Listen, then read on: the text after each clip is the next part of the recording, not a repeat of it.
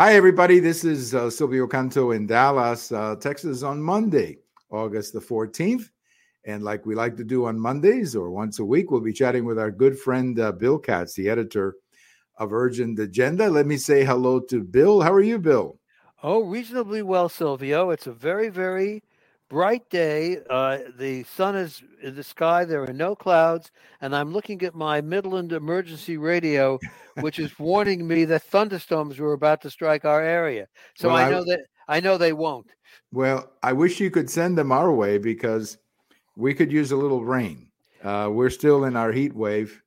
A hundred and actually, the next couple of days we're not going to go over a hundred, but we'll be back to a hundred on on Wednesday. So uh, you know, bring those showers. Send them to Texas. We uh, could uh, use them, Bill. Well, okay, we'll we'll we'll send the showers to Texas, and I and I know that uh, uh Joe Biden will send the the immigrants from the Texas border here. That's so right. it's a, it's a it's a good swap. It's a good swap. It's a good swap, and yeah. Uh, it's a very good swap. In fact, why don't we begin with that story because that's something that we have been following down here with a lot of interest. You know uh, I'm sure you remember, Bill, because we used to do podcasts a few years ago.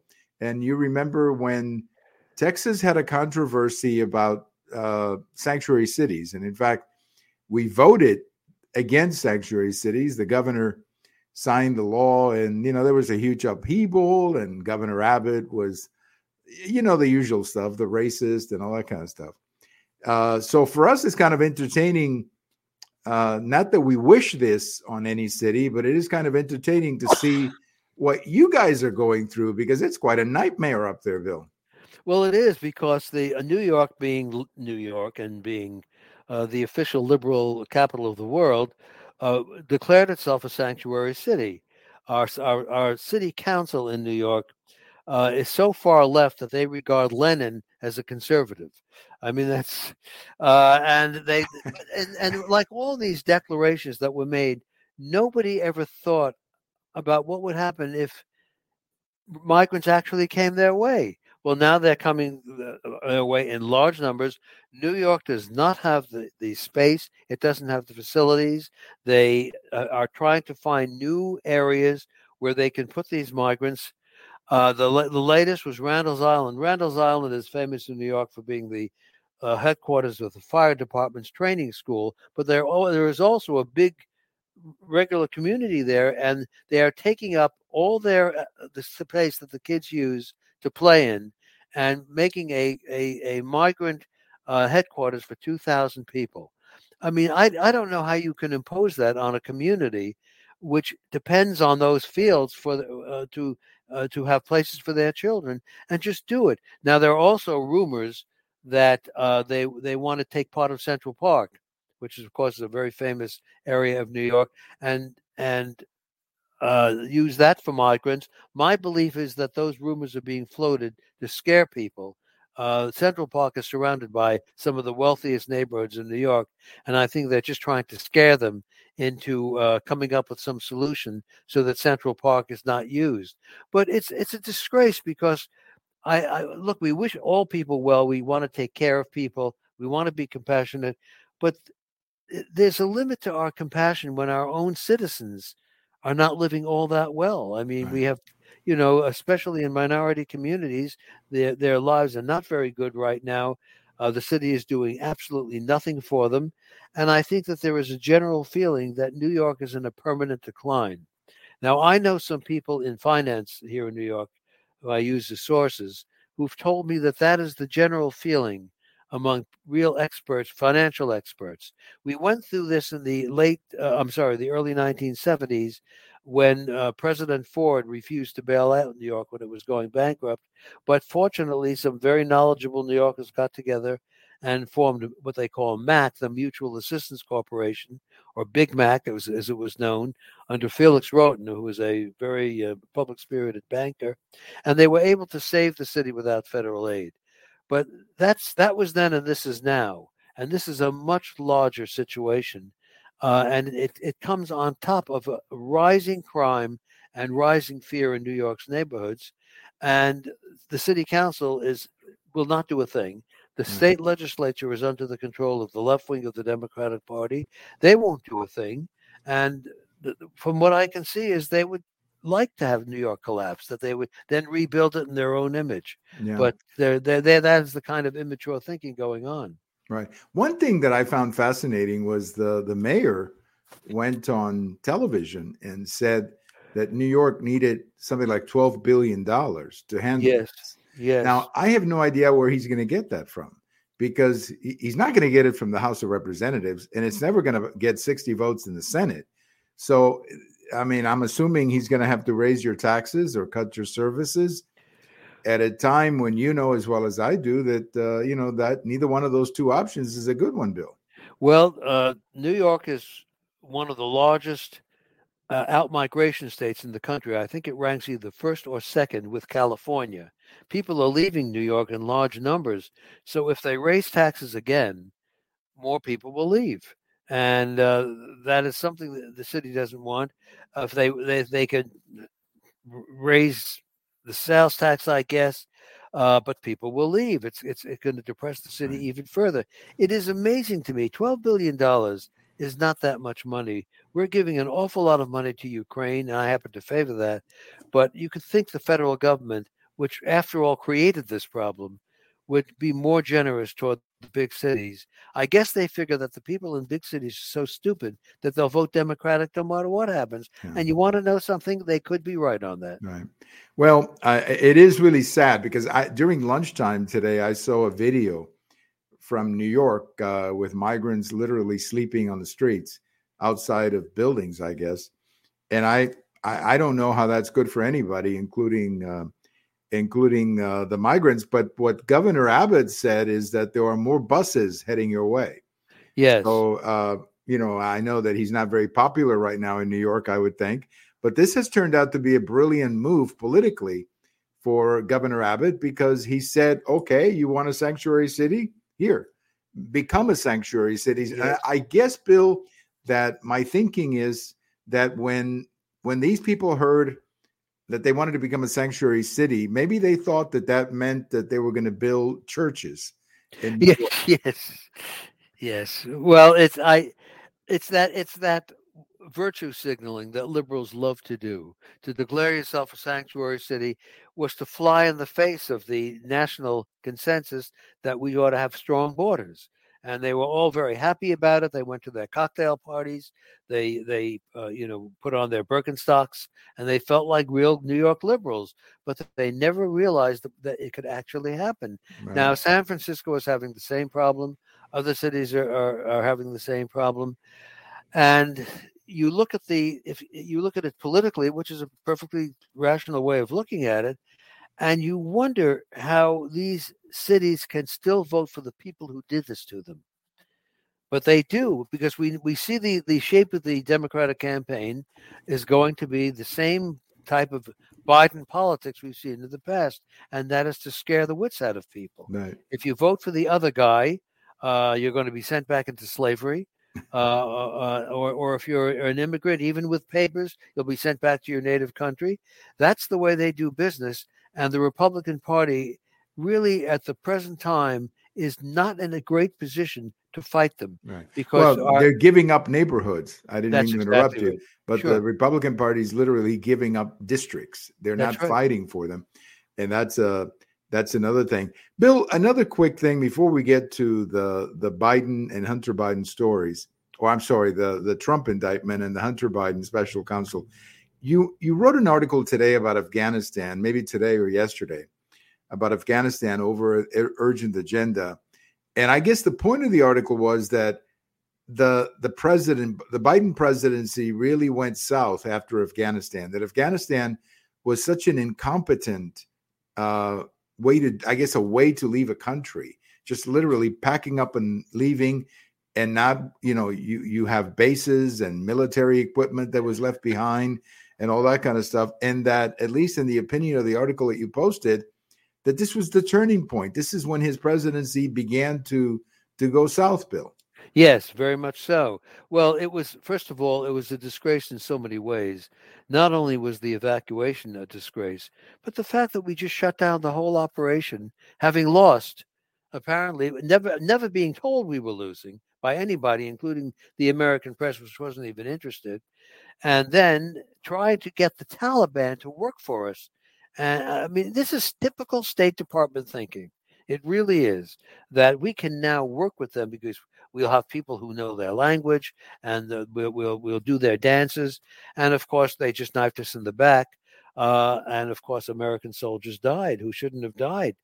And the, when you look at the rest of the Biden administration, their foreign policy essentially consists of that kind of thinking. We're now in the process of making a new deal with Iran, which will give Iran billions of dollars. And they say, well, it's not going to be used for anything but development. Yes, and they're not building an atomic bomb either. Remember that.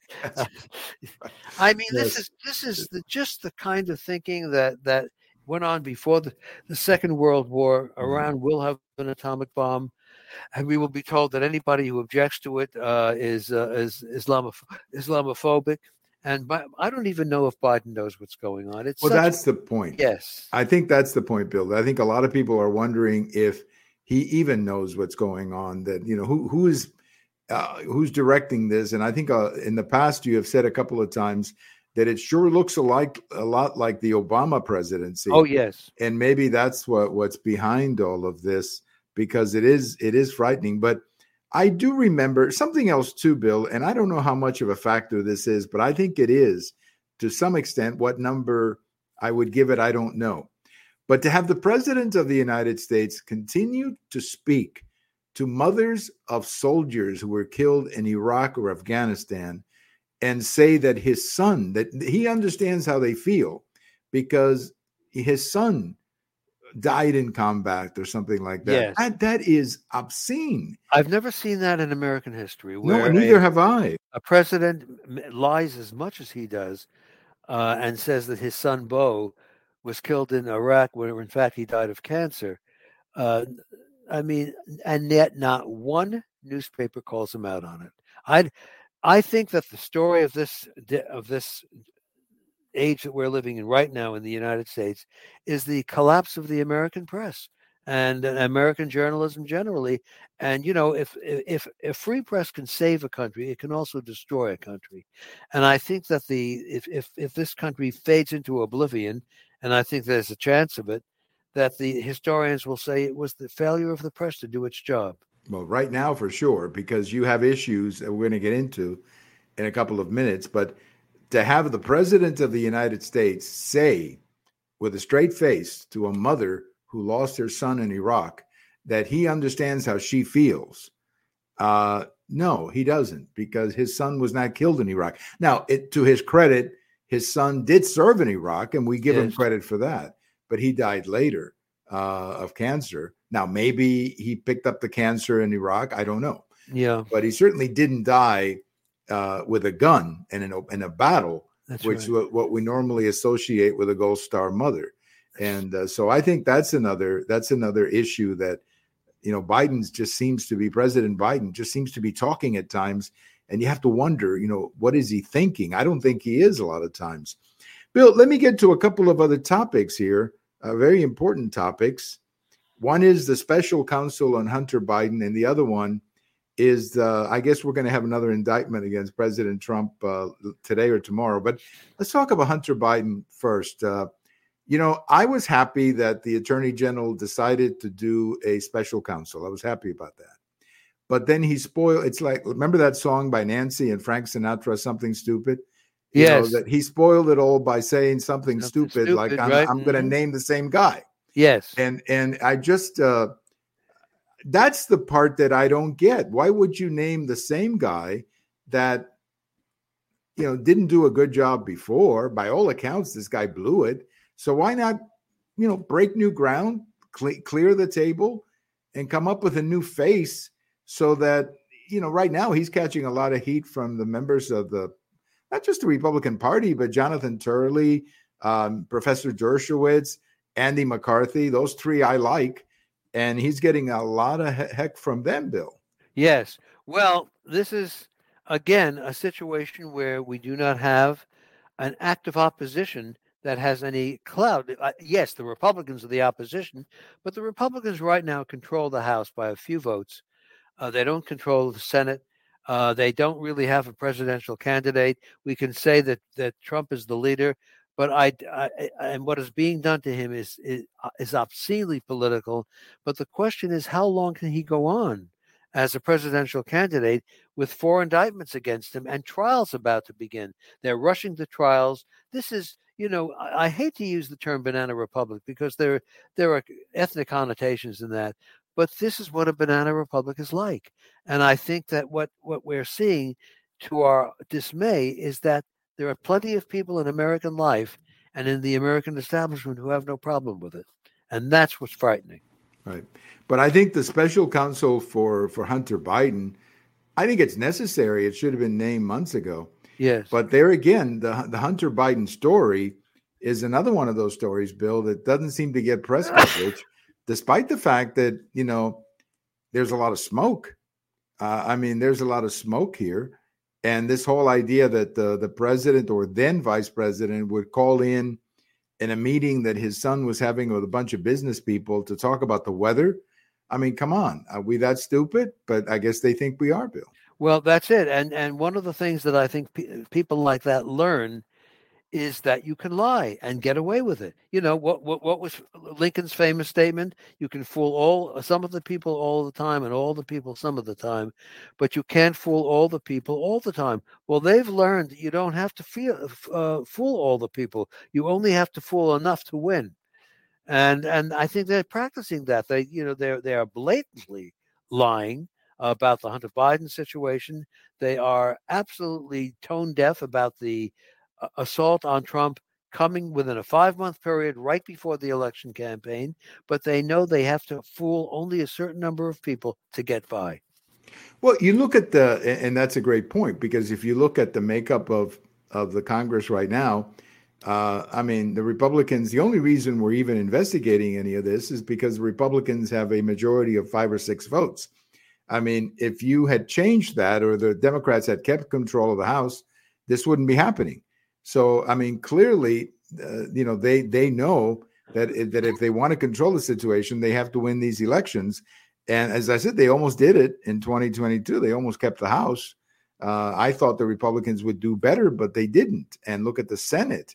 How different would all of this look if we had the Senate? Very oh, different. Oh yes, oh very I mean, very think, different. Yeah. So, you know, one member of the Senate can literally stop uh, something like this. Speaking of one member of the Senate, I'm changing topic for a minute here, but uh, I just thought about it when I said it. Senator Joe Manchin says he may be declaring himself an independent. Yes. Uh, that I thought that was interesting. I, I don't know why he waited so long, but maybe he's thinking about reelection, Bill. I think he probably is because I think that as a Democrat, he could would probably be defeated. Uh, let Senator Manchin do what Senator Manchin does, but as you said, let him do it already. You know, I mean, if you're going to do it, do it. Don't make these these teasing announcements. I think he uh, he's had a long career. He's been very popular in his state, and I think he overestimates his value. And uh, you know, he he can declare himself an, an independent uh, and say maybe it's time for a third party, and he, if he can develop a following yes, he could have some clout, but he got to do it already. Yeah, and I think maybe he thinks he's more popular than he is. I don't know how many people outside of of West Virginia know him, uh, which is another another problem. Let Let's talk a little bit about. Uh, you mentioned the indictment. This is the, the, the indictment. The other, the next indictment, I guess, of President Trump. This is starting to remind me. There was a movie. I don't know the name of it. Well, I think the name was if it's Monday, it's London. If it's Tuesday, it's Paris. Yes. Or something like that. And it was about, it was a comedy, I think, of some flight attendants who were traveling from city to city. Yes. And I'm, Monday, I'm, it must be London. Okay, there you go. And I, I don't remember who was in that movie. I just remember the girls were very attractive. That's all I remember about that movie. But it was a great title. And this is starting to look like that. I guess it's if it's Monday, it must be Georgia. Uh, yeah, yes. I mean, you know, it's starting to get to a point where I think a lot of people are are scratching their heads, saying, "Okay, what are they going to come up with next?" Uh, I know I'm I'm I'm putting a lot of things on the table very quickly, Bill, but I think in retrospect, the Democrats would have been better off just selecting one case and saying we're going to focus on this one. and then telling all the other Democrats, look, guys, we don't have time for all of you. All these indictments at one time are just going to confuse people and actually make it easier for Trump to say that it's all been politicized. Bill. Yeah, uh, well, and it has been. Well, what what strikes me about Georgia is that they seem almost gleeful down there about this, as if it's a joke of some kind. And it's not a joke. This is a very sad time in American history because a presidential election is mandated by the Constitution. And it has been really one of the great gems of American politics that we have elected. How many now? I can't even remember the number. Forty-seven. Well, we're at number forty-six. But 46. if you if you add a couple of guys who, uh, well, I guess forty-seven. Grover Cleveland Cleveland was twice elected. I guess. Right. But right. 46, 47, That's a that's a that's a lot of people, actually. That's right. Histo- historically speaking, that's a lot of presidents. That's exactly right. And and we have never had any need or wish to tamper with the election. Uh, it's being tampered with. They are making it impossible for Trump to run for office. We've never seen that. And who is making it impossible? A Justice Department controlled by his opponent. I mean, the the the it, it the looks are terrible. And the only reason I think some Americans are accepting it is because of the slanted press. Mm-hmm. They they are getting one side of the story, but I, I think that that uh, something should be done. Something should be done to shut all of these things down until after the election, and let the American people decide. Now, pe- people will say uh, they're already saying it. Well, if that were done, Trump would possibly be elected, and he then would pardon himself and you know, and he, and he might, he might. But I, I think that that the this tampering with an election is remarkably bad. I also think it's remarkably bad that no one is insisting that the current president of the United States undergo any kind of medical examination uh, or psychiatric examination to determine his fitness for, for office. That may have to be made part of the law because he is obviously unfit. Mm-hmm. And and the person who, who would take over in his uh, absence uh, is also unfit. But that is not a medical thing, that's a, a political thing. Right. And the American people are being kept out of it. They really are. They're being kept out of it. Well, you wonder though, you wonder. I remember when when the when the FBI went into President Trump's home almost a year and a half ago. And I remember saying uh, you know, to to a friend, and I think I said it with you on the air one time, that we've crossed the line that we had never crossed before. Uh, you know, 200 years, 250 years of the Republic, there had never been anything like this. And to cross a line like this, all you're doing is putting the country in this vicious cycle where I, you know, I am going to investigate you, you're going to investigate me. And it, it puts the country, I think, in a terrible situation because we're not addressing the problems uh, that the country has. That's uh, exactly uh, right. Because it seems like all we're doing is talking about Trump. I mean, well, that's all we're doing. It's it, that's what everybody's doing, Bill. That's exactly right. Well, if you look, well, if you look at CNN, I mean, he is he is their story. It's the anti-Trump network, and they won't admit it, but it's Trump all the time, and and their discussions are almost childlike, and they also seem gleeful they seem gleeful that this is happening. This is a wonderful thing. Uh, and you kind of wonder about the maturity of the people at running CNN. Uh, uh, Fox, to its great credit, has been covering all the stories, and they've been covering them in order of what I think they believe is the importance. Uh, they're not a perfect operation, but I think they're a damn lot, lot much better than CNN. And if you look at uh, uh, papers. I mean, you have major papers that, like the New York Times, who literally will not cover, will not even print major stories about things that are happening now on the Biden side. But it it almost seems like this has become mental, you know. It and uh, I remember I think it was Yogi Berra who said that hitting was two percent mental and the other ninety eight percent was in your head, or something like that. He said, you know, something yeah. like that and I think it's almost gotten that way with uh, this hatred of Trump, that it's like hating Trump all the time, hating Trump all the time, and and you reach a point where it's like, okay, you hate Trump, but you know we have a shortage in the military. China is running all over the world. The Russians are in Ukraine. The Chinese are talking about Taiwan. I mean, can we talk about something else? And they don't want to talk about anything else because everything is Trump. And I think that's hurting the country, Bill. Uh, it is hurting the country. We have very substantial foreign problems right now. You know, there used to be a saying in politics that you can take four years of a bad domestic policy, but four years of a bad foreign policy can kill you. And we are in a very serious situation when we have uh, Chinese and Russian warships operating together off the coast of Alaska. Um, China making it very plain that they will not uh, give give up on their desire to take Taiwan. Russia uh, still involved with Ukraine and uh, threatening the use of nuclear weapons. And look what we're doing as a nation. And you know, uh, one of the things that has to be pointed out is there's a street in Washington called Massachusetts Avenue. It's where most of the embassies are. And every day in those embassies, their embassy counselors write their impressions of the United States and what's happening here and send them to their home countries. And you can just imagine what, what they're writing right now. Uh, I recall back in 1968, a terrible year where uh, where uh, Senator uh, Kennedy was assassinated, Robert Kennedy, Martin Luther King was assassinated. The president of the United States was literally forced to withdraw from the presidential campaign, and Yitzhak Rabin, who was uh, coming in as the Israeli ambassador to uh, Washington, sent back a message saying, "Is this the country we're depending on?"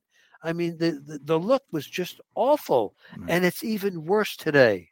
It's even worse today because we're conscious of, of what's happening and we won't do a damn thing about right. it. There was a, a great article, maybe we can talk about it next week, uh, that came out talking about how we've basically have given up uh, doing trade deals with Latin yes. America. And uh, as a consequence, China is filling in. That's so right. you've got China literally coming into what used to be protected by the Monroe Doctrine. I guess that's one of those. Maybe that was, maybe that's one of those things that was written by uh, uh, one of these white guys from the 19th century. yes. But, but, but uh, I mean, the the point is, is that we're giving up a lot, and all we're doing is talking about Trump. Let me do one quick, uh, uh, one last point here, quickly, Bill, as we run out of time and and that is eh, you were talking about media bias or or selection of stories. Uh, as you know, there's this terrible tragedy in in Hawaii. Uh, yes, uh, we pray for the people. We it's a horrible, horrible thing what's happened there. I think it's 90 people who are dead already. Or I mean, it's horrible, absolutely horrible situation.